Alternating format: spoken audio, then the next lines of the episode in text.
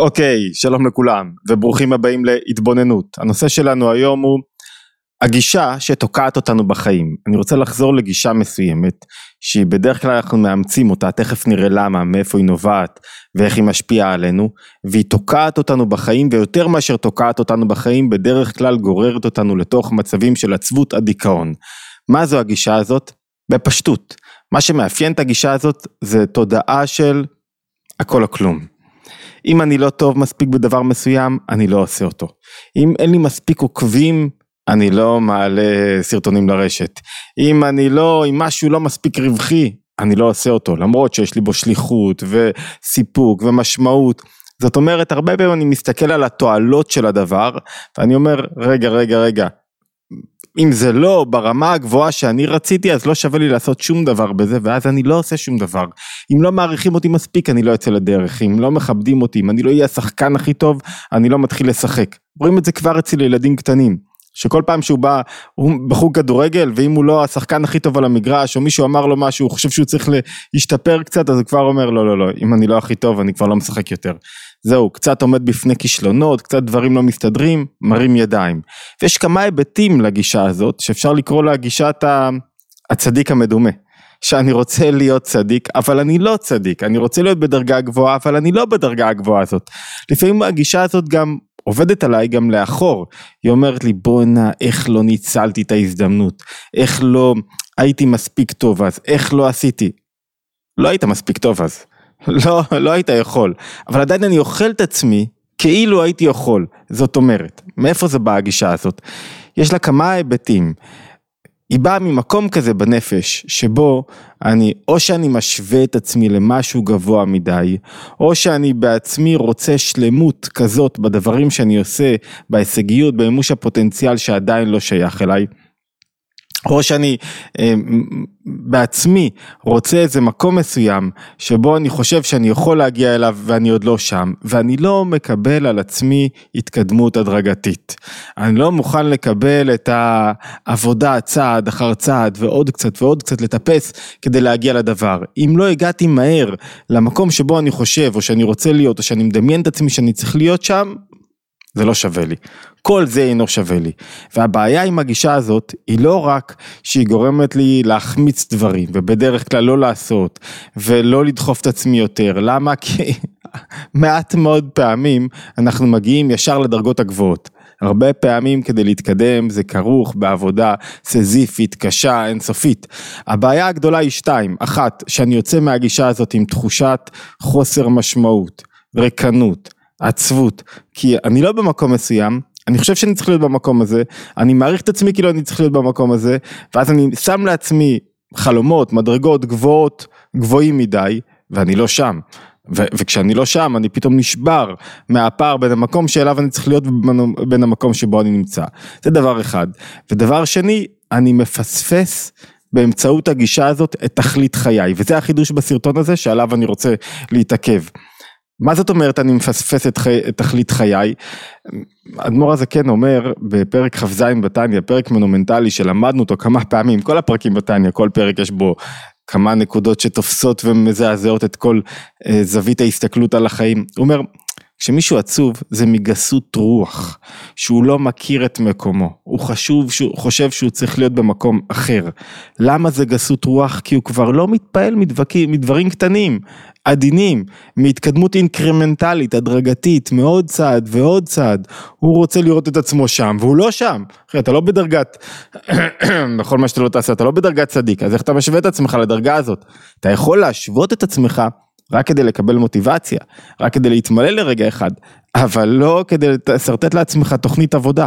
מה הבעיה עם הגישה? למה היא סותרת את תכלית החיים? לפני שנענה עליה, אני מזמין אתכם, מאוד חשוב, להצטרף לערוץ התבוננות, להירשם לסאבסקרייב, זה הרעיון, מנוי, ואם אתם שומעים בספוטיפיי, אז גם בספוטיפיי זה נהדר, וכמובן אפשר להצטרף לקבוצות הוואטסאפ, כדי לקבל עדכונים יומיומיים, על סרטונים חדשים, פעילויות מחוץ לערוץ, סדנאות, אירועים בחוץ, אין ספור, יש כל כך הרבה אירועים, החל מכנס עסקים לאתי החמישי, שמתרחש שבעוד שבועיים פחות או יותר, אם אתם אנשי עסקים אילתים מוזמנים להגיע, ועוד סדרה של אירועים, תמיד יש ביומן האירועים באתר, ומעדכנים גם בקבוצות הוואטסאפ. אוקיי, מה הבעיה המרכזית עם הגישה הזאת?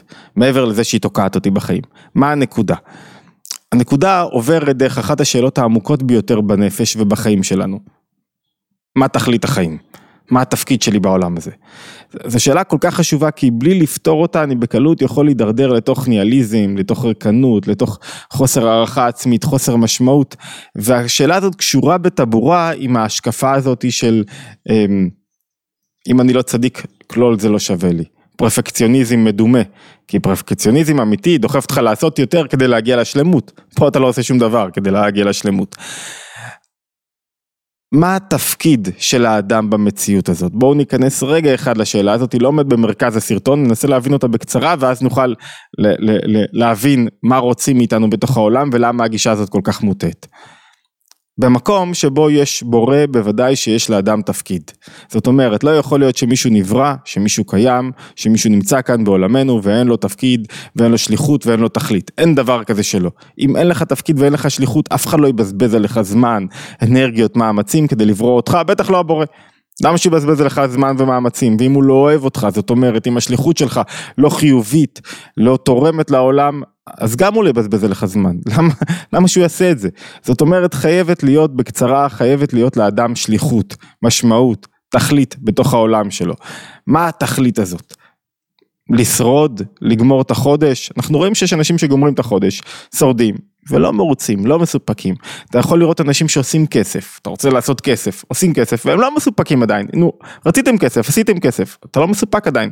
אתה יכול לראות שיש אנשים שרוצים לבנות המשכיות, דור המשך, להטביע את חותמם, ועדיין הם לא מסופקים.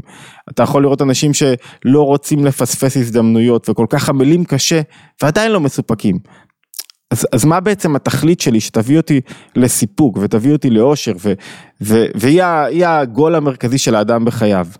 מתאר זאת בצורה נפלאה הרבי הרש"ב, רבי שלום דובר, בסדרת המאמרים שלו, המשך תרסיו, והוא אומר ככה, במאמר הראשון הוא אומר ככה, התפקיד של האדם להמשיך תוספת אור ושפע חדשים יותר מכפי המידה הקצובה שהוסדה כבר בסדר השתלשלות. איזה תיאור נפלא, מתוך מאמר של כזה ארוך תפסנו משפט אחד, להמשיך תוספת אור ושפע חדש, יותר מכפי המידה הקצובה שהוסדה כבר בסדר השתלשלות. מה זה אומר? זה אומר שיש עולם, והעולם בנוי, ויש בו התרחשויות, וברור אותך בתוך העולם, ויש לך כלים, ויש לך עבודה, ולמדת, ומלא דברים בתוך זה. בכל רגע נתון, התפקיד שלי זה להוסיף עוד קצת אור לעולם. עוד קצת, להוריד אותו עוד קצת אור, כדי בעוד איזו משימה קטנה, בעוד איזה עניין קטן שאני מתקן, שאני מוסיף לעולם שאני פועל בו, ואז הוספתי תוספת אור ושפע חדש שלא היו קיימים בעולם. וכדי שאני אוסיף אור בעולם, אני צריך להוסיף גם אור בעצמי, בהתחדשות שלי. אולי נשמע רגע את לשונו, איך עושים את זה? הוא אומר, תוספת אור באה על ידי 4 אותיות שם השם. זה קצת עמוק, טיפה תפסו רגע שתבינו. כל אחת מהאותיות של השם הגבוה ממשיכה אור מסוים. כל אות מבטאת משהו אחר, למי שמכיר. יש י' וה' וו' וה'. האות י' ממשיכה את מה? ממשיכה את הנקודת חוכמה. בלי שיש לאדם חוכמה, בלי שהוא מבזיק לו רעיונות. חוכמה זה היכולת שלי להתחדש בשכל, לראות את הדברים מאוד זווית.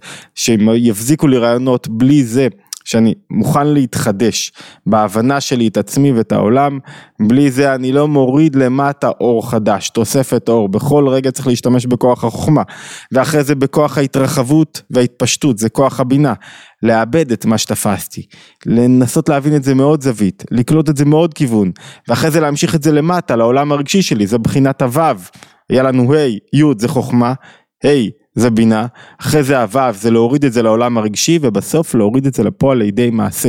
נקודת ה-A האחרונה, שהיא השתלשלות מעילה לעלול, עד שזה משפיע בתוך המציאות שלי.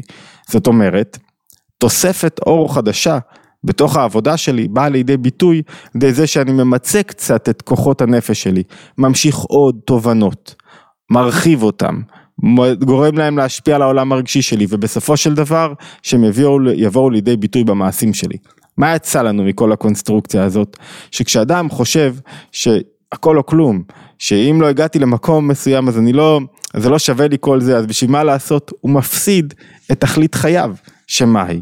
תוספת אור קטנה, בכל פעם עוד מעשה, ובתוך המעשה הזה עוד התחדשות, ובתוך ההתחדשות הזאת הפעלת הכוחות הפנימיים שיש לי, חוכמה, בינה, כוחות השכל, מימוש הפוטנציאל השכלי, הכוחות הרגישיים שלי, כוחות המעשה שלי, וכל פעם עוד תוספת אור ועוד תוספת אור, לא להמציא את העולם מחדש, לא לשנות את מבנה העולם, להוסיף לו תוספת אור, וככל שאני מוסיף עוד אור, עוד אור, העולם שלי והעולם בכלל הופך להיות מואר, ובזה אני ממש שתכלית הבריאה, שלשמה נבראתי ובאתי לעולם, בעוד מעשה, אם זה מעשה של חסד, עוד מעשה קטן, ועוד מעשה קטן, הוא זה שיוצר את ההבדל, ואם זה מעשה של יזמות, ואם זה מעשה של תיקון עולם, ואם זה מעשה של מדע, כל מעשה שאתה עושה, ואתה מוסיף עוד אור, ומעשה של טוב, ושל תורה, ושל מצוות, כל מעשה שאתה עושה בעולם, אתה מוסיף ממשיך, המשכת אור חדש, אור חדש הכוונה, אור אין סוף. אור אין סוף הכוונה, אתה מגלה יותר אחדות בעולם, ויותר מה התכלית של העולם,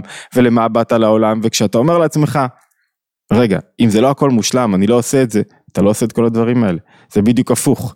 אתה כאילו מסתפק באור הקיים, ואתה אומר, אני לא, במאמצים הקטנים שלי, אמשיך עוד תוספת אור לתוך העולם, ולכן הדרך להיאבק במחשבה הזאת, שהיא גישה מוטעת, שתוקעת אותנו בחיים, זה לברור לנו משימות קטנות, זה נושא שחוזר על עצמו שוב, ליצור לנו מערכי עבודה, להאמין שכל תנועה קטנה שלי משפיעה, להוסיף עוד השפעה ועוד השפעה ועוד דבר, זו התכלית. וצריך לחזור אליה שוב ושוב, לא להתכחש אליה, כי לפעמים אדם יושב וחושב, רגע, מה הדבר הכי גדול שאני יכול להגיע אליו? לא, אל תחפש את הכי גדול, תחפש להרים עוד קצת המינימום, ועוד קצת המינימום, ועוד קצת להשיג מהמקום שבו אתה נמצא, ולשפר את עצמך עוד טיפה, ועוד טיפה, ועוד קצת, ואז בכל תנועה כזאת, אור חדש יורד לעולם, ועוד הבנה, ועוד הבנה, כי בדרך כלל מה שקורה, שכשזה הכל או כלום, אני בסוף לא עושה שום דבר. ויושב ובזבז את הזמן אינסוף שעות מול הרשתות החברתיות, וכשזה לא הכל או כלום, כשזה רק עוד משימה אחת, תוספת אור אחת קטנה, זה כבר בהישג יד, אני כבר יכול להשיג את זה, אני כבר יכול לעשות משהו, ולכן זה סוג של שיעורי בית, איפה אני חושב שהדברים, אם אני לא פספסתי את ההזדמנות, אם אני לא מושלם, אני לא הולך על זה, ואיפה אני מוסיף עוד קצת, ואני רואה בסופו של דבר שעוד תוספת, עוד תוספת, עוד תוספת, הפכו להיות מגדלור שלם, שפתאום נהיה לי עסק, פתאום הדברים צמחו, פתאום אני מרגיש טוב, פתאום נהיה לי בית, פתאום הבית התנקה, דברים הסתדרו, דברים נראים טוב יותר, להמשיך תוספת אור ושפע חדשים בכל רגע נתון, ולא לחפש לאשרר מחדש את כל המציאות, או להגיע למקומות שהם לא קשורים אליי, ודווקא על ידי זה, אני אצליח להגיע בסופו של דבר לשאיפה שלי, לפסגה, בלי זה אני לא אגיע אף פעם לפסגה, אני אף פעם לא אתאפס כל יום מחדש. התבוננות יומית, מוזמנים להצטרף אלינו לערוץ, ולקבוצות הוואטסאפ להשתמע בהתבוננות היומית הבאה.